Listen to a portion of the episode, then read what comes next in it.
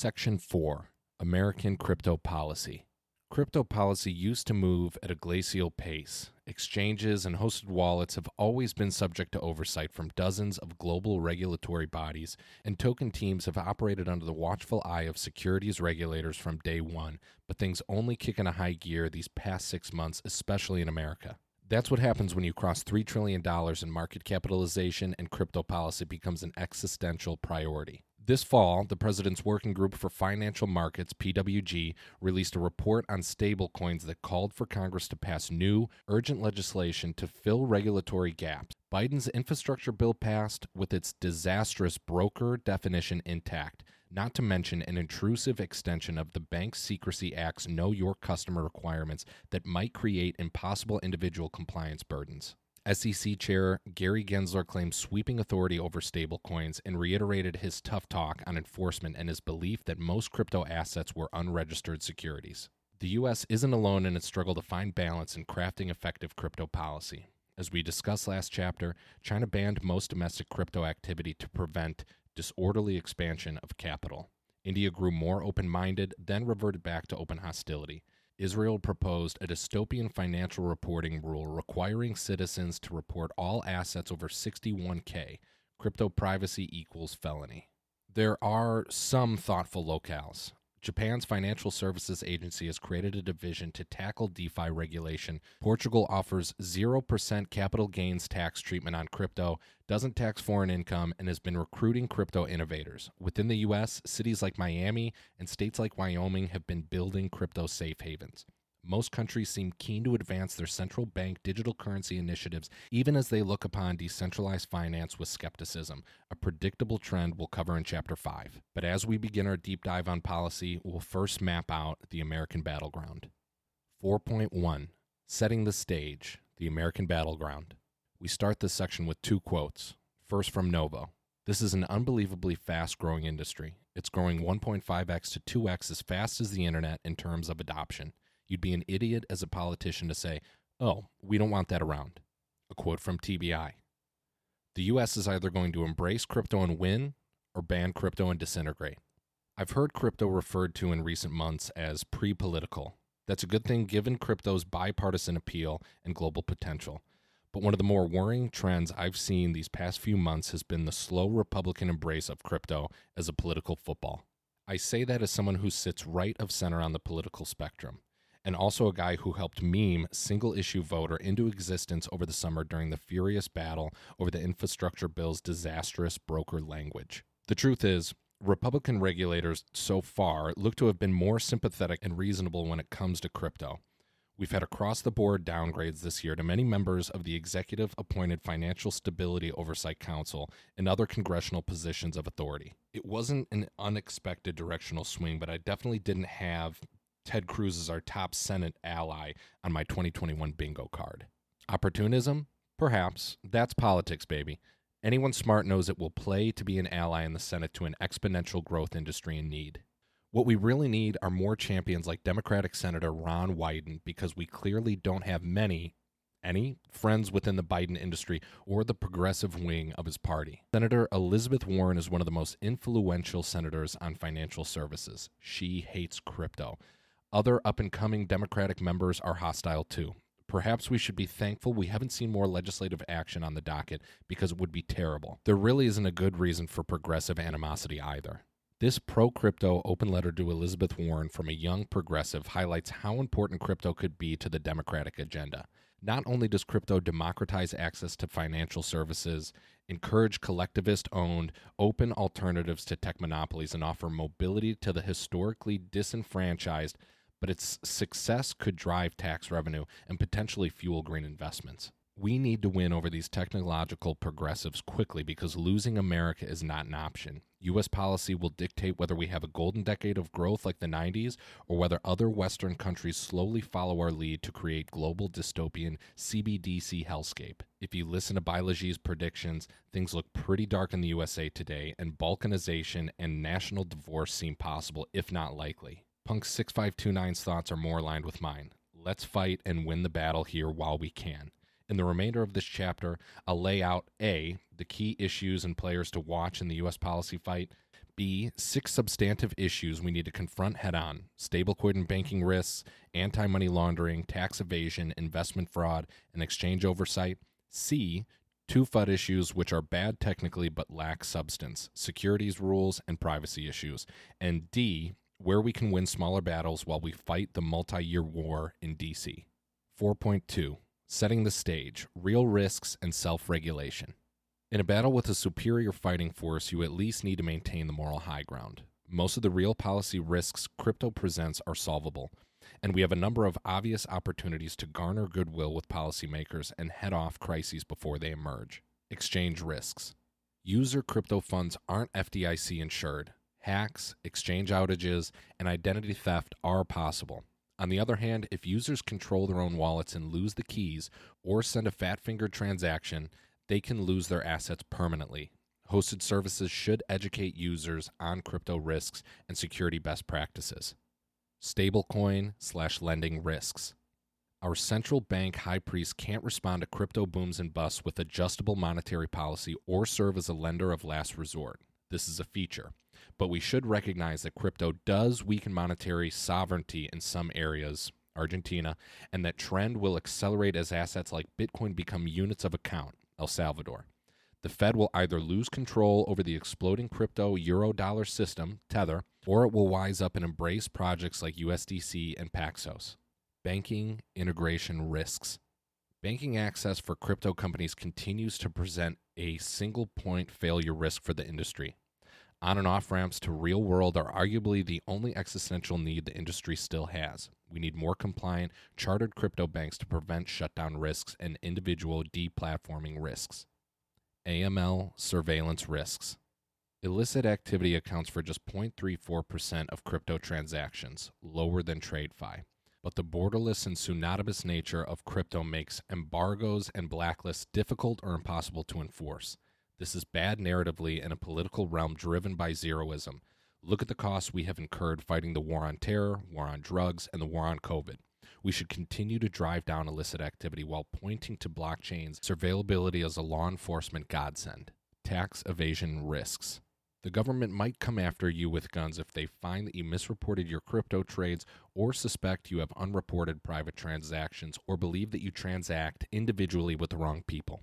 Most of the biggest tax compliance concerns center on information incompleteness and disorganization. That's when exchanges should accept tax reporting responsibilities on behalf of their users. Securities fraud risk. Crypto is risky and volatile. The fat early tail often makes money at the expense of the latecomers. That doesn't make crypto a quote unquote Ponzi scheme. It makes it a bubble producing tech paradigm subject to hype cycles like railroads or the internet. No bubble has ever crashed, then resurged 10x higher in a regular four year cycle. The challenge we have is reducing information asymmetries. We should advocate for holding based disclosures, community reporting standards, and a safe harbor. Protecting privacy. We might have to agree to disagree here and fight them on the beaches when it comes to transaction privacy. Peer to peer transaction reporting and disclosure requirements on self custodied assets are unconstitutional overreaches. Get a warrant or we'll see you in court. This list isn't exhaustive, but it covers the big issues in broad strokes. Before we get to them in depth, you'll also need to understand the players on both sides. Good news on that front Uncle TBI spent time cosplaying in DC while you were flipping ape JPEGs this summer. You may make better life decisions, but at least I could bring you up to speed. Leave Congress aside for a minute and let's focus on the regulators who will be interpreting, enacting, and enforcing crypto policy for the next several years. 4.3 Setting the Stage FSOC and SEC dominance. In the U.S., crypto is at the mercy of the Financial Services Oversight Council, or FSOC, and its 10 voting members. There's the Federal Reserve, or Fed, the Department of Treasury, the Commodities and Futures Trading Commission, or CFTC, the Securities and Exchange Commission, SEC, the Office of the Comptroller of the Currency, OCC, the Federal Deposit Insurance Commission, FDIC, the Consumer Financial Protection Bureau, CFPB, and a couple others that are less directly relevant to crypto. FSOC, or Financial Services Oversight Council, is a byproduct of Dodd Frank, responsible for identifying risks and emerging threats to the financial system. That means it has the statutory authority to organize a policy response to emerging tech like crypto. The committee is chaired by the Treasury Secretary and aims to ensure there are no blind spots in the U.S. financial regulatory framework. As the U.S. makes up 30% of the world's financial markets, FSOC's impact is effectively global. I'll get into how each regulator fits into our policy responses in the sections below. But first, a glimpse on where each regulator sits on crypto today to provide a sense of what lies ahead. The Fed. Jerome Powell's Fed hasn't been overly hostile to crypto, but they are net negative on it as a potential systemic risk and threat to their policy tools. Fed seems more likely to have strong opinions on stablecoins than cryptocurrencies more generally as they roll out their initial design scope for their CBDC. A white paper from the Boston Fed is imminent. Powell told Congress he wouldn't try to quote unquote ban crypto. Thank God he was reappointed. Brainard has been elevated in status, but would have been much worse. Treasury. Steven Mnuchin was no crypto ally, but Janet Yellen is worse, has a better aligned group of colleagues working with her in the FSOC. Her push for the crypto broker provisions during the infrastructure bill battle, remember, they fought tooth and nail against the bipartisan amendments that were proposed, and clear interest in beefing up tax enforcement is bad. Her support of wealth taxes also makes future IRS disclosures on crypto holdings likely. SEC. Gary Gensler is an ambitious and highly competent political operative who's been clamoring for more authority to regulate crypto tokens and the exchanges that trade them. He's leaned into his quote unquote cop on the beat image and has embraced regulation via enforcement. He even won concessions to play a leading role in stablecoin regulation, convincing the administration's working group that these assets were equivalent to quote unquote stable value funds. Hester Peirce has thrown some haymakers to protect us from our protector, Goldman Gary. CFTC. We lost crypto dad Chris Giancarlo. He approved of Bitcoin futures. Then Heath Tarbert approved ETH futures. Then Brian Quintenz, who at least went to A16Z's crypto lobby. New chair Rostin Behnam was on Gensler's old CFTC team. None of the current commissioners are crypto friendly, and there's been no rush to fill vacant seats. DeFi enforcement action soon? OCC. Former Chair Brian Brooks issued interpretive letters that clarified how regulated USD peg stablecoins could have their deposits custodied by banks and how banks could custody crypto assets. Today's acting comptroller Michael Hsu wanted to end these arrangements, which he calls banking as a service. The next OCC chair may be a literal communist, and we know Treasury is pushing to regulate stablecoin issuers as banks. CFPB. The Consumer Financial Protection Bureau was Elizabeth Warren's baby. Warren hates crypto and wants the CFPB to crack down on its abuses. New CFPB chair Rohit Chopra called out stablecoins in particular as a key area of scrutiny for his team. FDIC. Chair Jelena McWilliams told an audience at Money 2020 We must be cognizant that our American values, culture, and influence face increasing competition from abroad, including from regulatory systems that focus intently on promoting technological innovation and taking the mantle from the United States. Thank you. Unfortunately, FDIC's role in crypto is minor compared to the other agencies. I only include Jelena to show that not all regulators are bad. Suffice to say, the Crypto Coalition in DC has its work cut out next year. 4.4 The Crypto Coalition. There are basically five major crypto policy players in DC today. They are mostly corporate backed with limited grassroots engagement outside of the aerial support crypto Twitter can provide during major battles, e.g., the infrastructure bill. While none are perfect, they've all punched way above their weight this year and have gotten significantly stronger. Coin Center, OG Think Tank, Bitcoin Centric, Cool Merch, and Nerd Prom keep the team small intentionally. These are ones focused on education and advocacy versus corporate lobbying, and they tend to be focused on the big picture constitutional issues, privacy rights, code of speech, and why crypto is important and should be treated fairly. They pick their battles. Blockchain Association. Top Trade Association backed by the major crypto startups, growing fast, big lobbying efforts more aggressive. They also have to balance member egos and alignment, a challenge with any trade association, but perhaps especially acute in crypto. Ripple is a member, so is Messari. Binance US became a member, but that led Coinbase to defect. Still, BA is the best in town and they got stronger this fall. See Kristin Smith, Chapter 2. The Crypto Council for Innovation. New trade association spearheaded by Paradigm, elite backers but little infrastructure. They have plenty of capital, but there's a lot more to be done and not a whole lot of time to do it, which means CCI will likely be more influential as coordinating members versus an actual organization this cycle until they have an actual team in place. A16Z Policy Team. Massive headcount and top advisory talent, enormous financial resources, influential founders, and crypto fund GPs representing an extensive portfolio. Their we're going fast and driving the agenda approach is a necessary evil given the imminent threats we face. They propose an excellent starting point for Web3 policy. It's unclear if they're taken seriously in DC yet or if they're viewed as more of a West Coast novelty, but their success is arguably the most critical out of this group given their ability to move fast.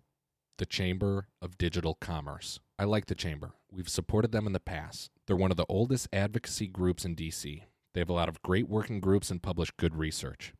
I'm not privy to all of the inside baseball, but there is a rift between the chamber and the rest of the policy groups above. I'll leave it at that. There are other groups worth monitoring as well, including the DeFi Education Fund and Fight for the Future. There are tools that keep sprouting up to help with policy engagement, connect to Congress, and we also need a grassroots individual member organization, a crypto NRA, to engage the base and ensure the populist voice of crypto is well represented. I have been vocal about this need and will personally help support grassroots efforts with the right leadership firepower. Messari will also invest in policy research. We're looking for a leader to lead our policy efforts. 4.5 Setting the stage Regulatory jump balls. Contrary to popular belief or political attack lines, crypto entrepreneurs and investors want smarter crypto policy. We simply don't want the tech regulated out of existence within the US. Don't get me wrong, crypto has likely benefited greatly from the lack of clarity and clear single regulator oversight rules to date. The exchanges will gripe that they spend inordinate amounts of money fulfilling requests for the Treasury, SEC, CFTC, OCC, DOJ, but that's the cost of doing business as a money transmitter in fintech generally.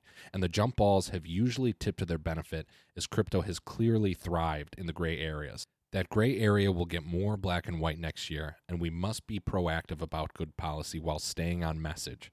In brief, the crypto agenda boils down to seven key issues. 1. Ensure financial stability with clear stablecoin rules and careful bank integration. 2. Set clear guidelines on KYC, AML reporting while preserving privacy. 3. Clarify tax rules and set exchange reporting standards. 4. Create safe harbors for community governed tokens. Five, introduce DAOs as a new organizational structure. Six, harmonize exchange oversight. And seven, allow for state and city level experimentation. Congress loves acronyms, so the Special Act could cover everything stablecoins, privacy, exchange tax reporting, community safe harbors, incorporated DAOs, American Web3 Council local experimentation. Smart legislation may seem like a big ask from this gridlocked Congress, but ultimately, it's critically important for American economic competitiveness and national security. It would have bipartisan support and it would net the government more tax revenue. Dumb policy, by contrast, would squander our early lead and push offshore a transformative tech ecosystem. In the next six sections, I'll outline areas where there tends to be philosophical alignment between crypto leaders and policymakers that some regulation is needed, but also extreme frustration that policymakers are not listening and instead proposing solutions which run counter to their actual policy goals. Don't miss your chance to own one of Messari's first NFTs from the Masari 2022 Theses collection. Each unique piece of crypto art tells the story of the year behind us and the year ahead. You can check out the full collection designed by pop surrealist artist GN on OpenSea. 4.6 Crypto Euro Dollars and Systemic Risks. A quote from Satan Crypto is the new shadow bank. It provides many of the same services, but without consumer protections or financial stability that back up the traditional system. It's spinning straw into gold. The first is arguably the biggest issue we face the regulation of dollar peg stablecoins, which presents a double whammy for policymakers.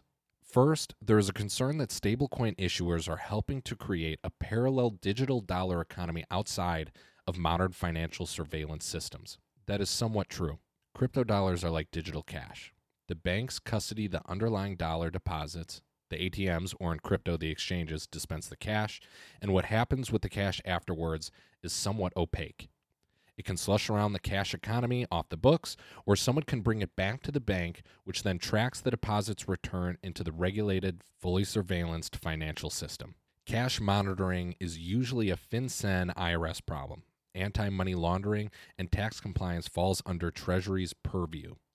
But as stablecoins have grown, the Fed has also grown more uneasy about the potential systemic risks posed by their growth as a $3 trillion asset class with 150 plus billion dollars in stablecoins, $5 trillion in annualized on chain volume, and perhaps an order of magnitude more in reported on exchange stablecoin transactions, crypto is starting to route around regulated banking, which impacts policy.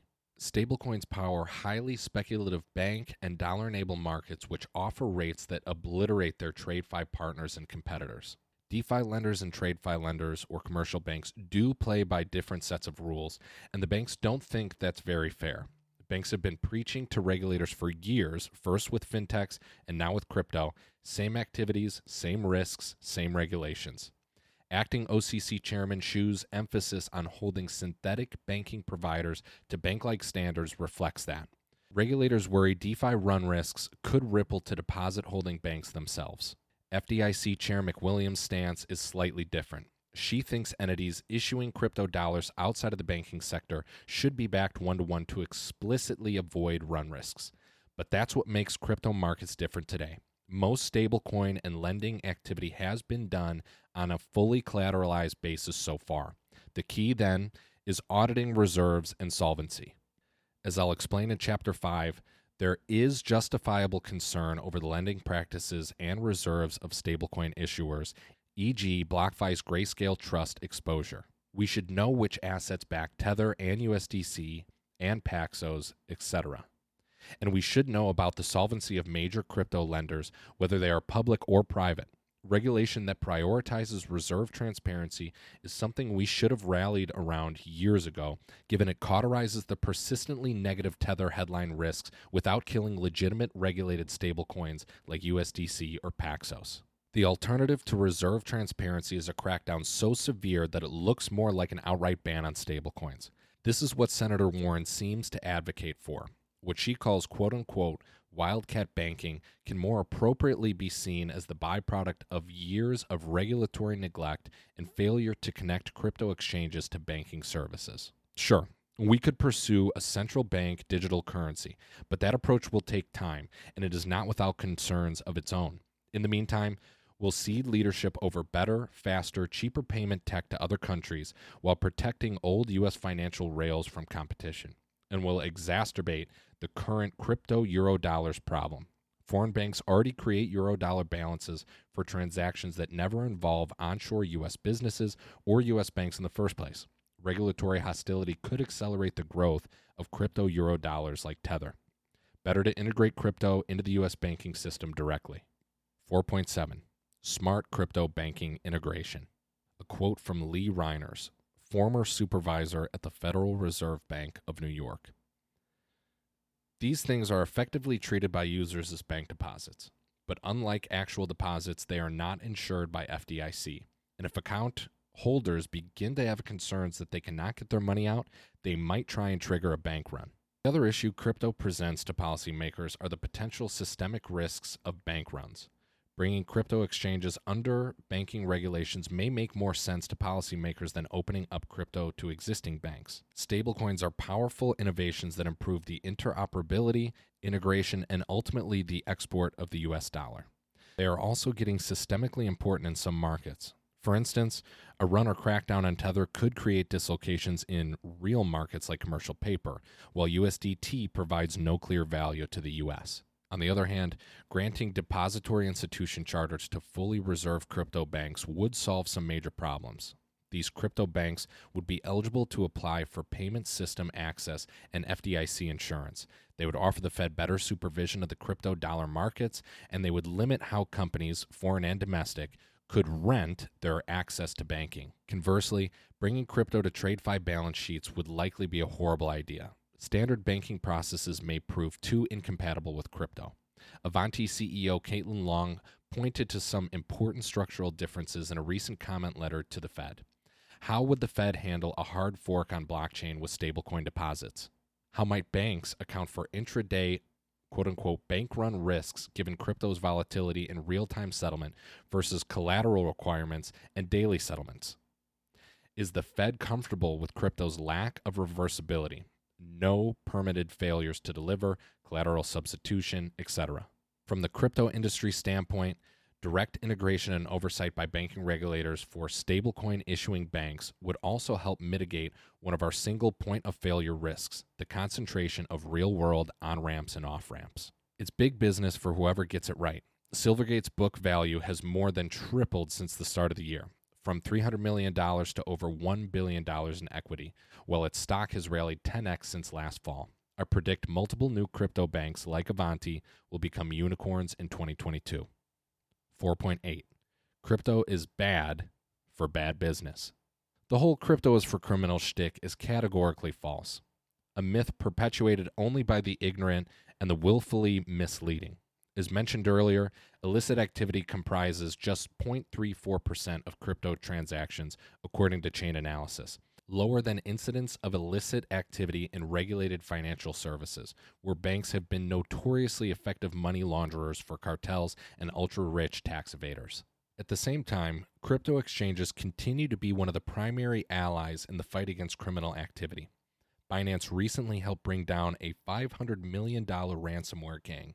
Most hackers by now understand that there may be more money made in white hat hacking than black hat hacking. Those that don't quickly get a lesson in how the money is too hot to handle or launder, as we saw in a $610 million Poly Network hack this year.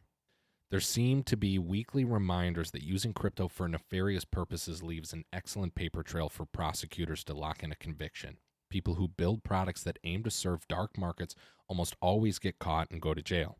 And law enforcement is only getting more resources and better tools. Treasury has asked for more funding to track and fight crypto crime. The DOJ has set up a national cryptocurrency enforcement team. If you're using crypto for illicit activity, you are more likely to get caught than you are using cash. One exception, and it's admittedly a challenge, is ransomware. It creates a ton of headline risk, it's a big problem, and the solutions aren't obvious. That said, crypto powered ransomware will exist even if crypto were banned globally. Crypto would simply become a black market currency. In the meantime, this relatively small problem today is a call to action to make critical security upgrades across our corporate and government infrastructure. Crypto is not a panacea. Like any new open technology, criminals can use it too. That doesn't diminish its value, and it seems the State Department agrees. They are paying pseudonymous crypto crime whistleblowers in crypto. It's dangerous but effective. Section 4.9 Tax Enforcement versus Tax Products. Let's be real for a second. No one wants to pay more taxes than they have to. The tax code is complex enough, and crypto's decentralized tooling, lack of exchange reporting standards, and evolving financial models make it especially difficult to track and consolidate taxable income each year. I understand why we're in this mess with the infrastructure bill's broker language and how the Joint Committee on Taxation could have scored improved crypto tax compliance as a $28 billion pay for, even if they didn't show how they derived the numbers. Crypto accounting is a nightmare, tax reporting doubly so. It's less likely that crypto investors are evading taxes so much as struggling to report clean data. For illustration, these are some issues you might have scrubbing data at one of the $10 billion plus exchanges. They are a disaster. The first issue no on chain transaction history for withdrawals 90 plus days in the past, making wallet identification for transfers and cost basis tracking nearly impossible. No transaction and trade history prior to 2020. No consolidated fills on orders, meaning each order can spit back hundreds of transactions that each require disclosure in a Form 8949 no short sales tracking in current tax reporting software, as these can break certain services' trade verification engines. That's to say nothing of the challenges that come from valuing airdrops or illiquid forks, writing off complex DeFi transaction costs, or explaining seigniorage shares or fractional NFTs to the IRS. Oh, and the US is seriously entertaining the idea of taxing unrealized gains. What do we think that would do to the illiquid crypto markets, aside from protect investors, of course. Crypto tax reporting leads to some Fourth Amendment concerns around unreasonable searches and seizures, but it's really the Eighth Amendment, cruel and unusual punishment, that should be cited in taxed audit defenses. I don't know a single crypto user who wouldn't be thrilled to have reliable tax reporting software that correctly categorizes income versus wallet transfers versus capital gains and tracks cost bases while identifying liabilities and potential tax losses. There's nothing that pisses off crypto taxpayers quite like being regularly defamed by the insider trading rats in DC while we pay, insert lots of digits, of dollars, hundreds of hours, and dozens of blood pressure points dealing with tax reporting each year. TaxBit isn't a $1.3 billion company because crypto users refuse to pay what they owe.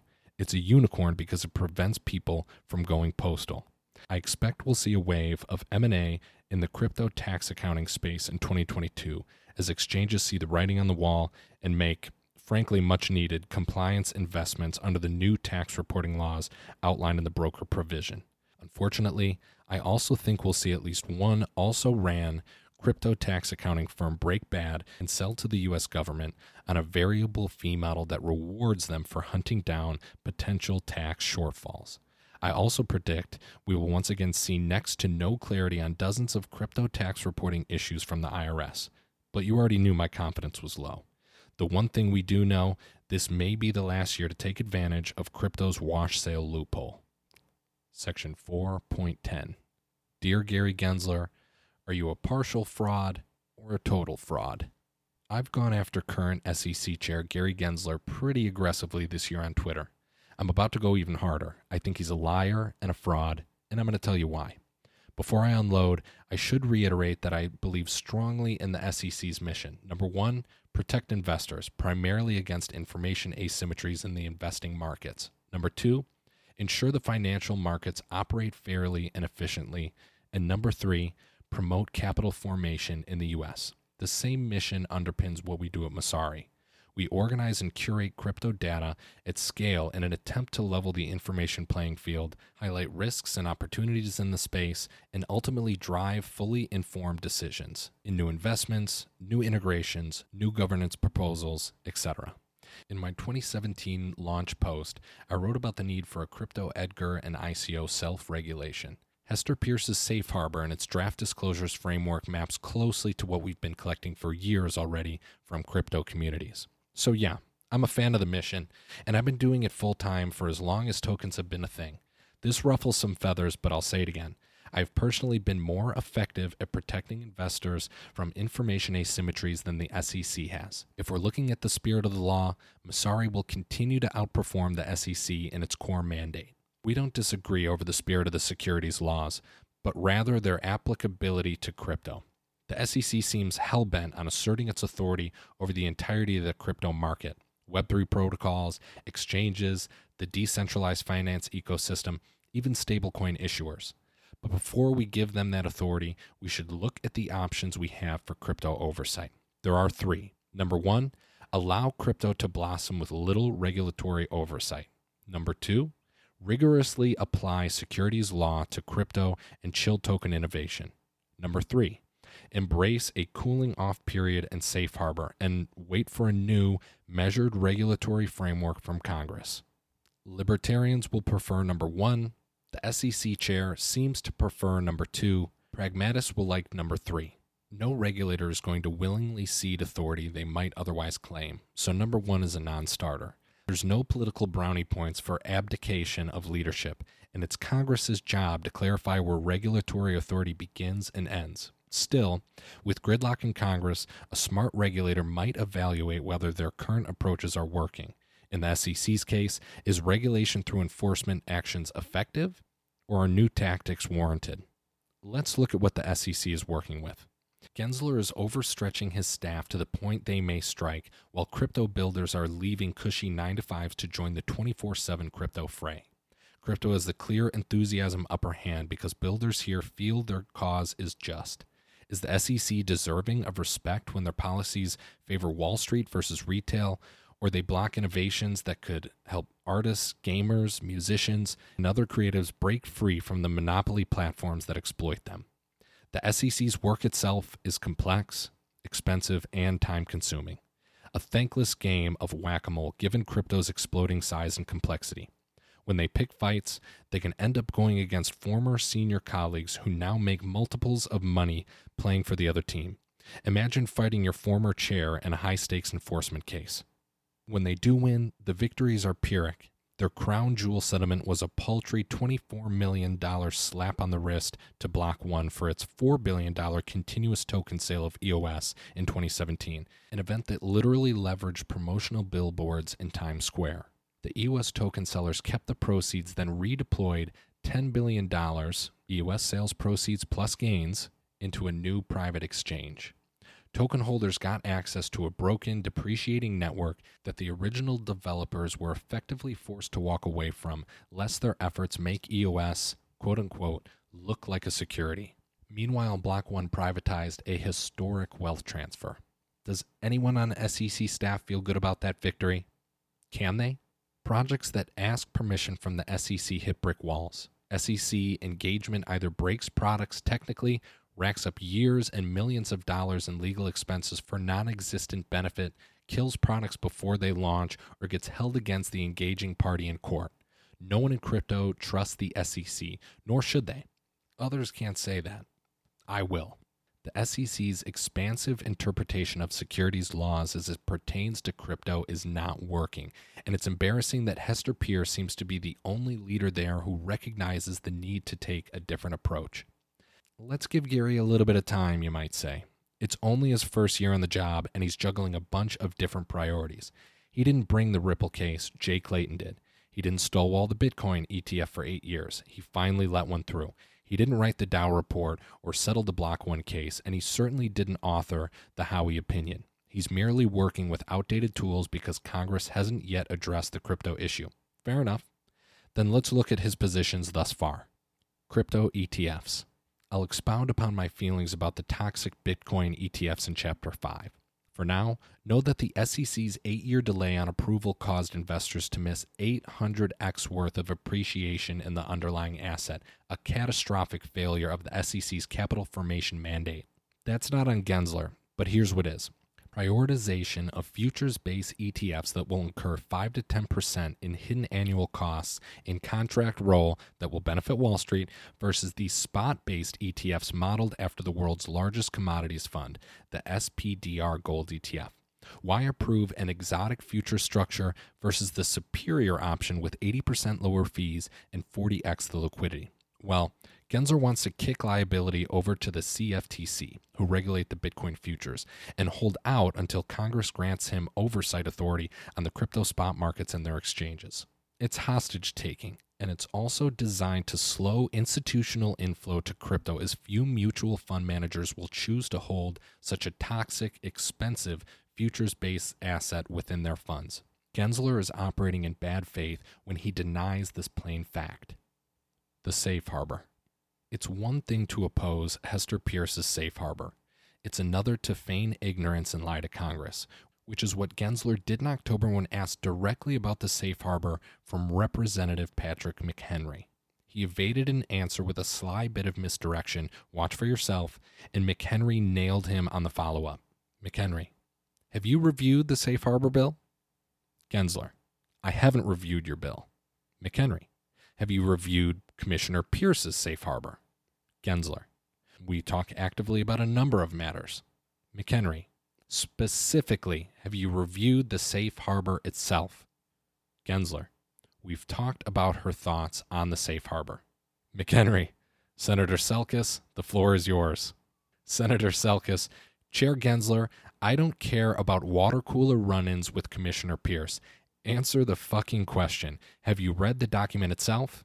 It's eight pages and addresses many of your concerns about information asymmetry and investor protections within the crypto market. Have you read it? Yes or no?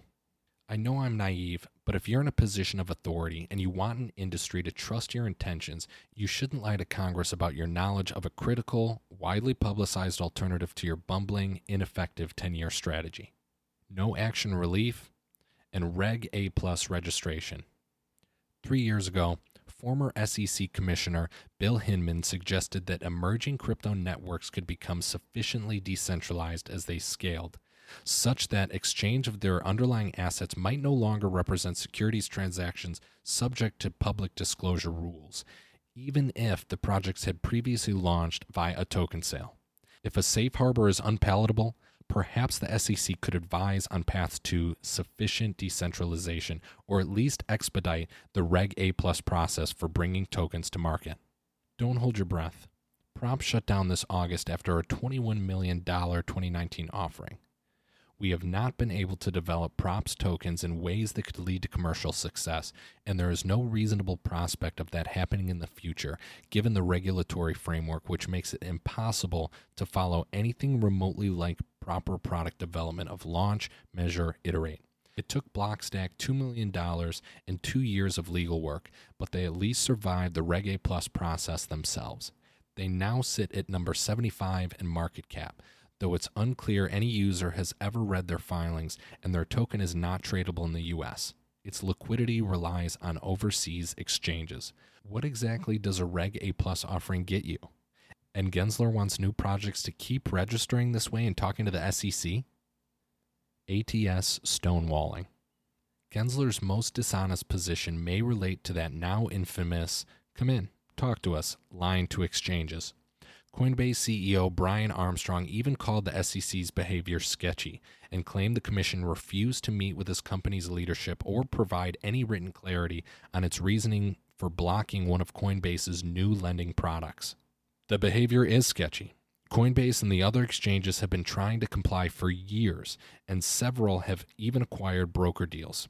It's the SEC that kept their broker applications caught in limbo for years. Watch lawyer Collins Belton explain. This shouldn't be surprising.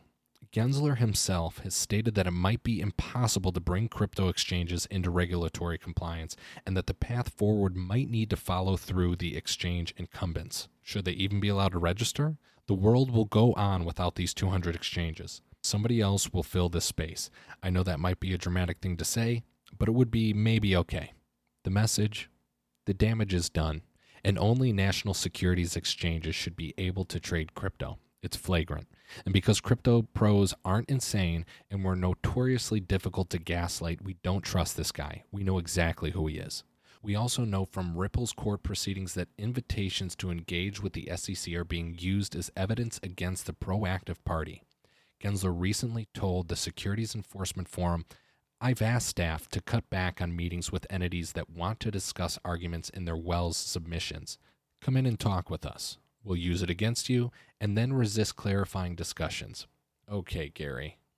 Peirce, of course, called out the absurdity of the SEC's invitations to crypto entrepreneurs in the light of SEC's enforcement centric approach, saying, sure, Poloniex could have tried to register as a securities exchange or, more likely, as a broker dealer to operate an alternative trading system and waited, and waited, and waited some more. Given how slow we've been in determining how regulated entities can interact with crypto, market participants may understandably be surprised to see us come onto the scene now with our enforcement guns blazing and argue that Poloniex was not registered or operating under an exemption as it should have been. That's why she's the only leader at the SEC with a shred of crypto credibility.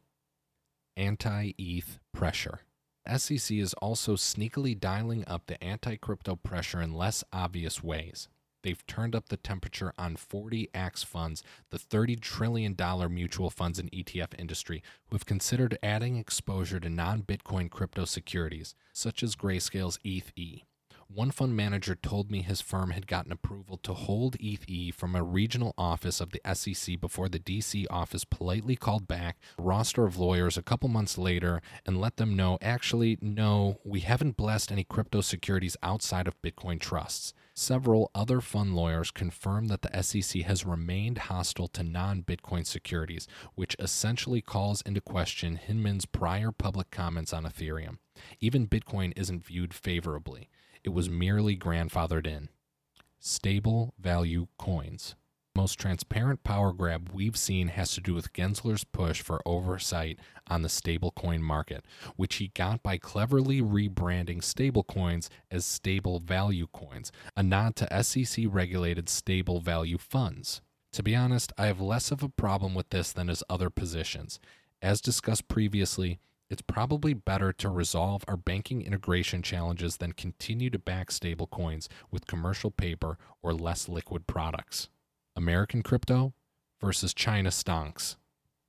I know whataboutism isn't great, fact based debate, but it should piss you off that Chinese companies trade freely on U.S. securities exchanges while willfully skirting securities disclosures laws, and American crypto innovators don't get the same latitude despite more good faith engagement. The Public Company Accounting Oversight Board, or PCAOB, oversees audits of publicly traded companies and maintains a list of foreign companies that have refused SEC requests to audit their filings.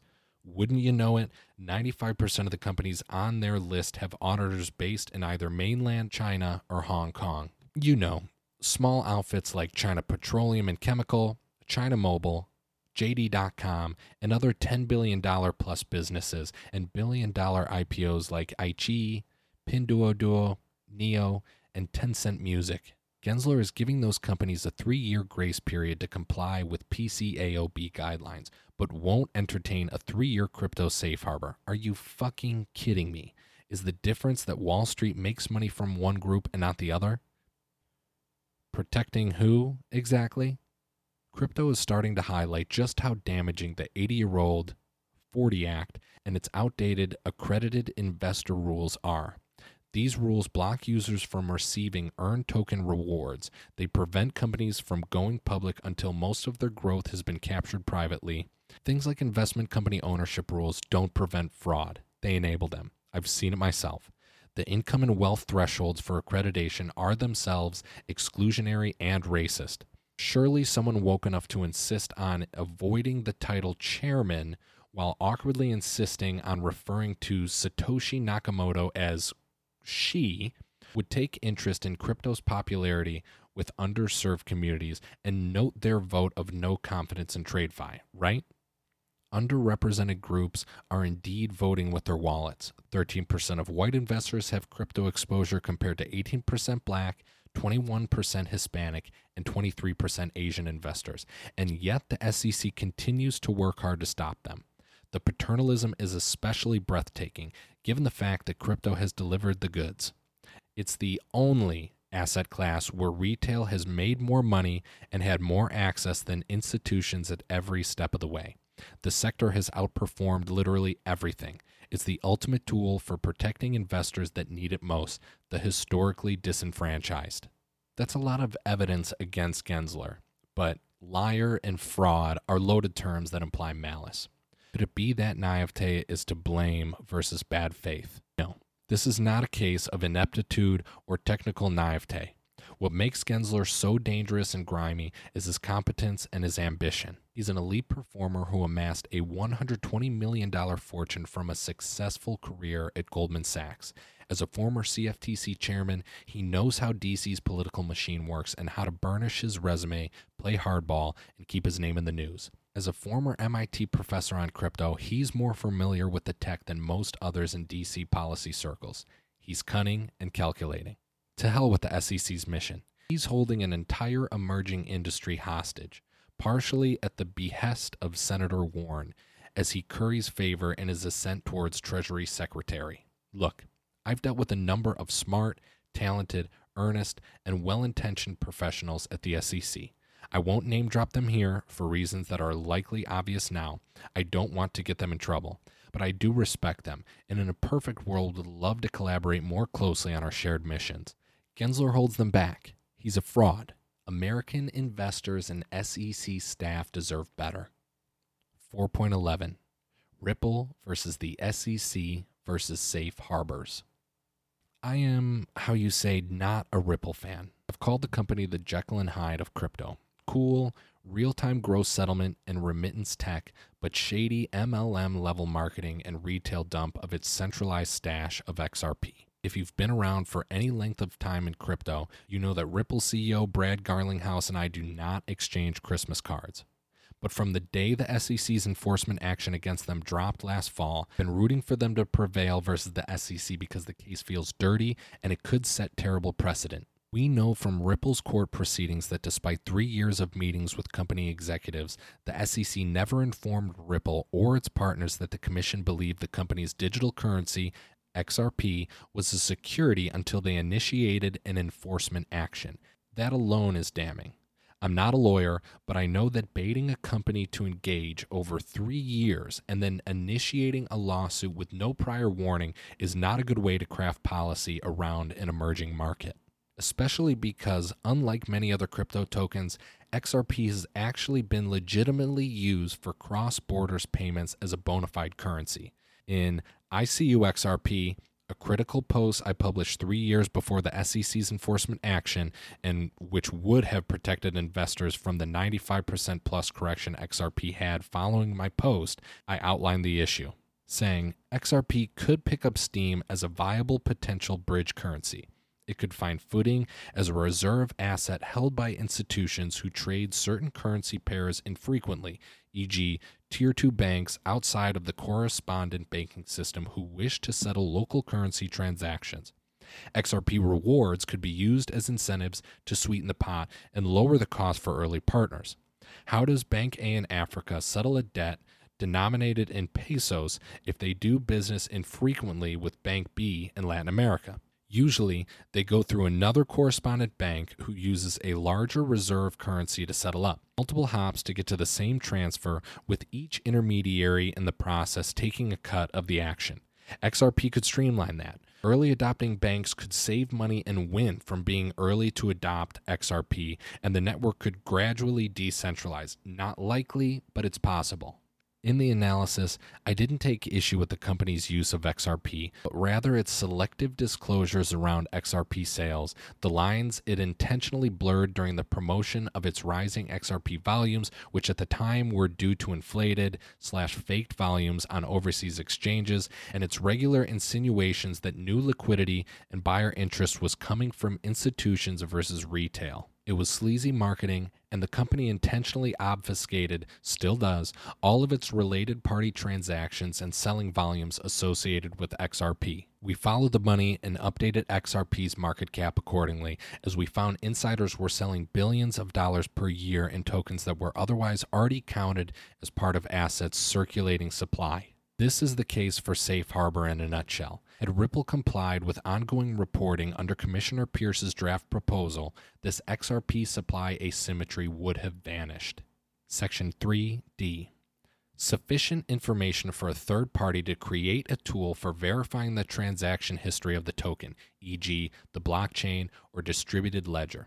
This would have ensured Ripple supported a freely available and forkable block explorer. 5 prior token sales, the date of sale, number of tokens sold prior to filing a notice of reliance on the safe harbor, any limitations or restrictions on the transferability of tokens sold, and the type and amount of consideration received. This would have properly accounted for all of Ripple's historical sales, including lockups and discounts to business partners. Section 6b. The number of tokens or rights to tokens owned by each member of the initial development team, and a description of any limitations or restrictions on the transferability of tokens held by such persons. This would have tracked Chris Larsen's, Brad Garlinghouse's, and Jed McCaleb's ongoing sales, as well as those from the company's affiliated foundation. Section 9 Related Persons Transactions a description of any material transaction or any proposed material transaction in which the initial development team is a participant and in which any related person had or will have a direct or indirect material interest. The description should identify the nature of the transaction, the related person, the basis on which the person is a related person, and the approximate value of the amount involved in the transaction. Ditto. Under a safe harbor, Ripple would have had three years to figure out a distribution and decentralization strategy. That would have been pro growth, pro innovation policy. And the company either would have cleaned up its ongoing reporting or Ripple and its executives would have faced an enforcement action, not for securities registration violations, but for fraud. The policy goal for Safe Harbor should be to weed out the fraudsters and con artists via opt in transparency keep those involved in crypto who have earnest and laudable objectives, help foster safe innovation during the bootstrapping phase, encourage networks with tokens to decentralize, and pursue big ideas without tripping laws designed to protect investors. And most importantly, evolve the open standards much faster than would otherwise be possible with 80 year old securities laws from the pre computer era. I predict that the SEC will continue to be a drag on American crypto companies. Things will get worse before they get better, and Gensler will continue to ignore Peirce's safe harbor proposal so long as his master, Senator Warren, tells him to. Section 4.12 The Battle for Privacy. It's sad, but our digital privacy rights are an afterthought to policymakers. They take it as a given that they will be able to snoop on our digital lives without limits under the banner of national security and catching bad guys and collecting taxes.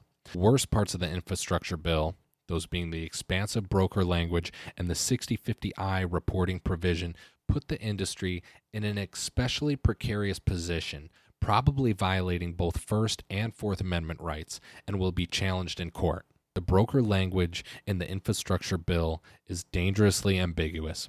It could be applied to capture individuals who write code, validators who process transactions, and active crypto governance participants. The Language was ostensibly written to ensure DeFi transactions could be monitored and taxable events reported to the IRS. But with Treasury seriously considering a wealth tax, the ambiguity seems more intentional. Again, recall that Treasury fought against the amendments the Crypto Coalition proposed as a fix.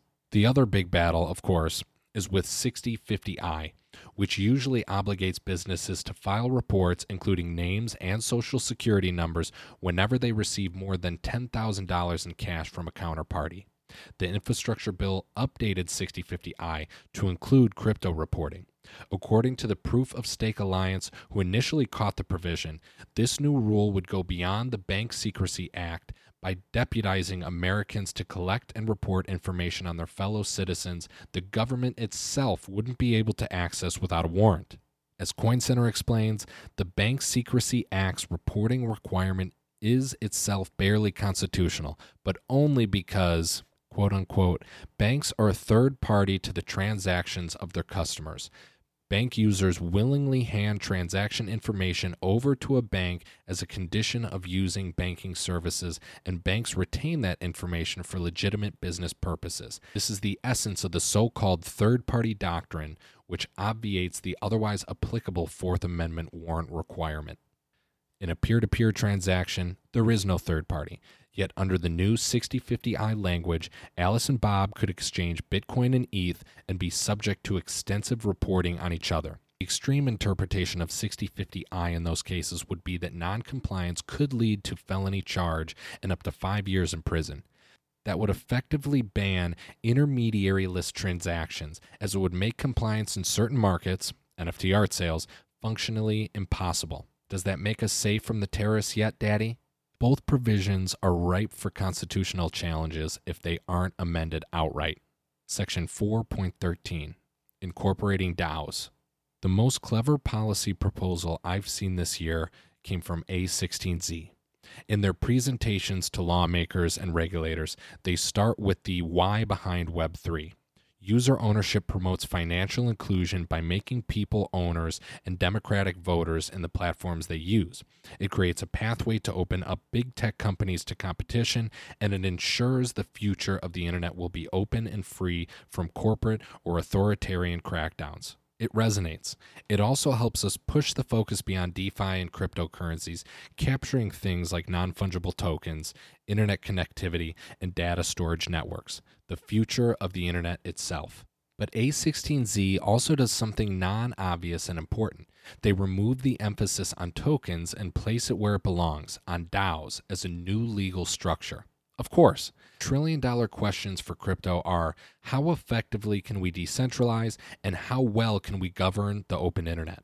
Going back to the Howey securities test, an investment into a common enterprise with the expectation of profits based on efforts of others, this is the very best way to limit jurisdictional overreach by the SEC and ensure tokenized networks can operate legally in the US.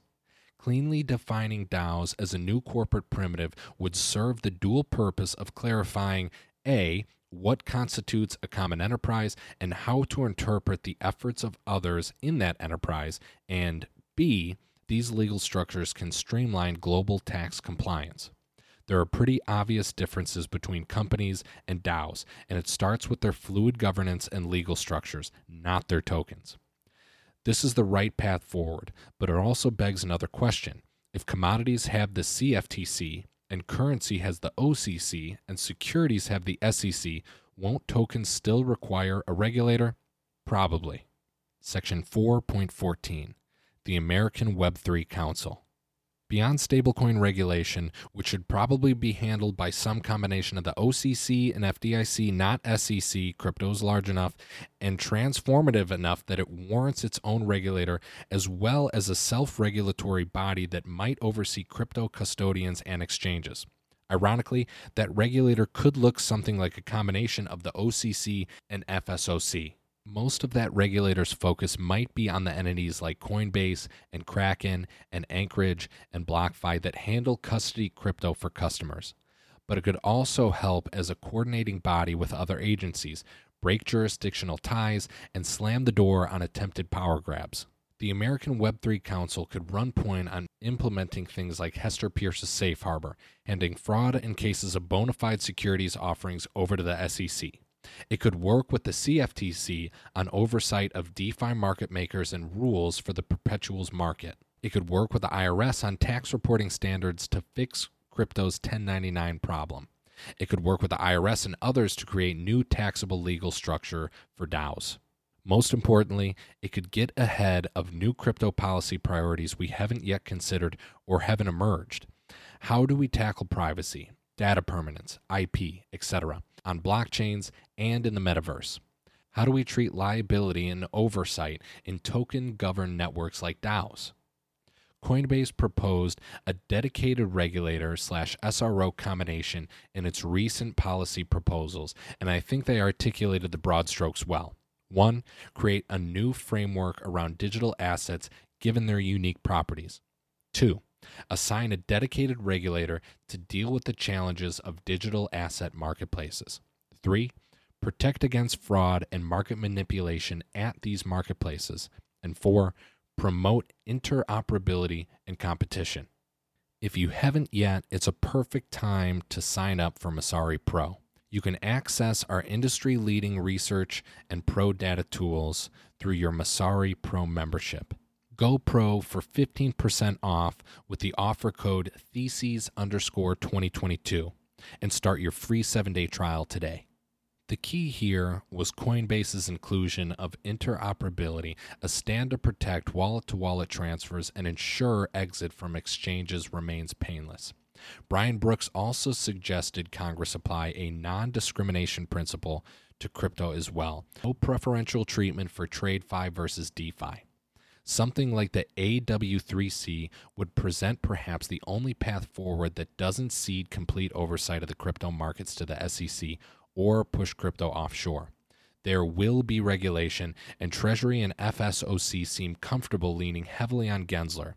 A new agency would highlight the U.S.'s embrace of crypto as a new paradigm, the internet treatment, shepherd smart regulation, and help with tax guidance and compliance. Unfortunately, I think this has a less than 0.1% chance of coming to fruition, not with this gridlocked Congress and markets hostile administration. Current regulatory leaders seem to have already carved up the pie for themselves. My sense is that the future of American crypto relies on a relentless legal assault on the SEC. 4.15 Local and Metaverse Battles. I had big plans for this section. Truly, I did. Wyoming is doing great things and innovating like crazy on crypto banking structures and DAO governance rules. Mayors are starting to compete with each other to become crypto hubs. I like that NYC is showing a little fight, and two of my other favorite cities, Austin and Miami, are already safe zones. I also truly believe that in a world where no unsettled physical land remains, we must turn our attention to virtual property rights. We should fight for an open metaverse. In the physical and virtual realm, we should be fighting battles at the decentralized edges. But I'm going to stop here for two reasons. One, I'm tired and the section is long enough. And two, I do not want to lose sight of my initial punchline. The fight is here, in America and in DC in particular, and the stakes couldn't be higher. We either win and realize another golden era of the user owned internet, or we lose and the future looks bleaker. States won't hide you from angry Uncle Sam. That's simply not how it works. We must win DC. Section 4.16 There's nothing more punk than the battle for American crypto. To close this section, I'm including an excerpt from a recent thread from Punk 6529. I'd encourage you to read all of Punk 6529's top threads over the holidays. Between this report and Punk's missives, you're looking at a poor man's version of Crypto Federalist Papers. In the thread, Punk states there is no more natural home for crypto than the United States of America. There is no more natural strategic weapon for the United States of America than crypto. The USA has never gone wrong betting on freedom, and things are no different this time. The USA has the largest economy and financial markets, reserve currency, strongest military, largest tech industry, largest media industry, and more free speech than most, and an unending consumer market. It also has a fundamental belief in freedom from the state and a healthy distrust of the infallibility of the state. Boston Tea Party, Constitution, Bill of Rights, and the system of governance is also quite decentralized. The USA is a federation, something not fully understood outside of the USA with a massive number of states' rights. My view is very simple. The USA can handle open systems. Its strategic competitors can't.